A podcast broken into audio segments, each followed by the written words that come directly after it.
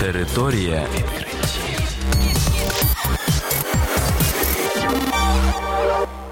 Це програма Територія відкриттів. Кілька слів про новітнє та надзвичайне. І я, ведучий Богдан Нестеренко. Вітаю вас, шановні слухачі.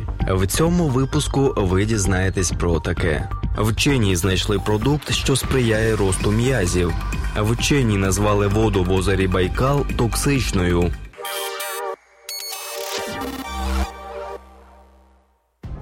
Шпинат підвищує масу і працездатність м'язів. Такого висновку дійшли вчені з вільного університету Берліна. Повідомляє Фокус.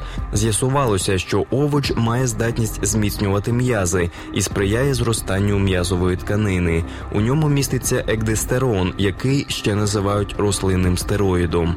Дослідники провели експеримент, в якому були задіяні 46 осіб. Протягом 10 тижнів вони брали екстракт шпинату і плацебо. Ні учасники, ні вчені не знали, хто належить до якої групи.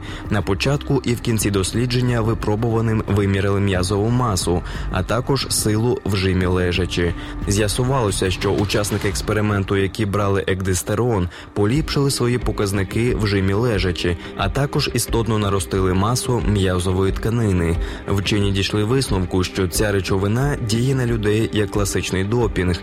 Тепер фахівці виступають за включення екдестерону до списку заборонених для приймання речовин.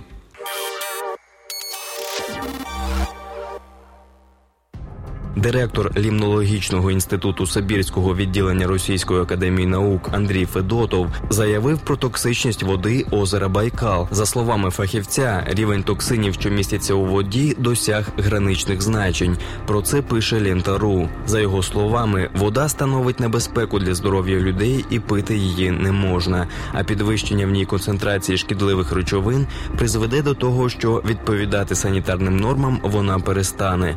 Федотов також до додав, що все мілководдя заполонила водорість спірогіра. Саме вона провокує зміни в екосистемі Байкалу, а також загибель байкальських губок. Ще один фактор, який негативно позначається на екосистемі озера лісові пожежі. Вони провокують потрапляння в воду амонію у великій кількості.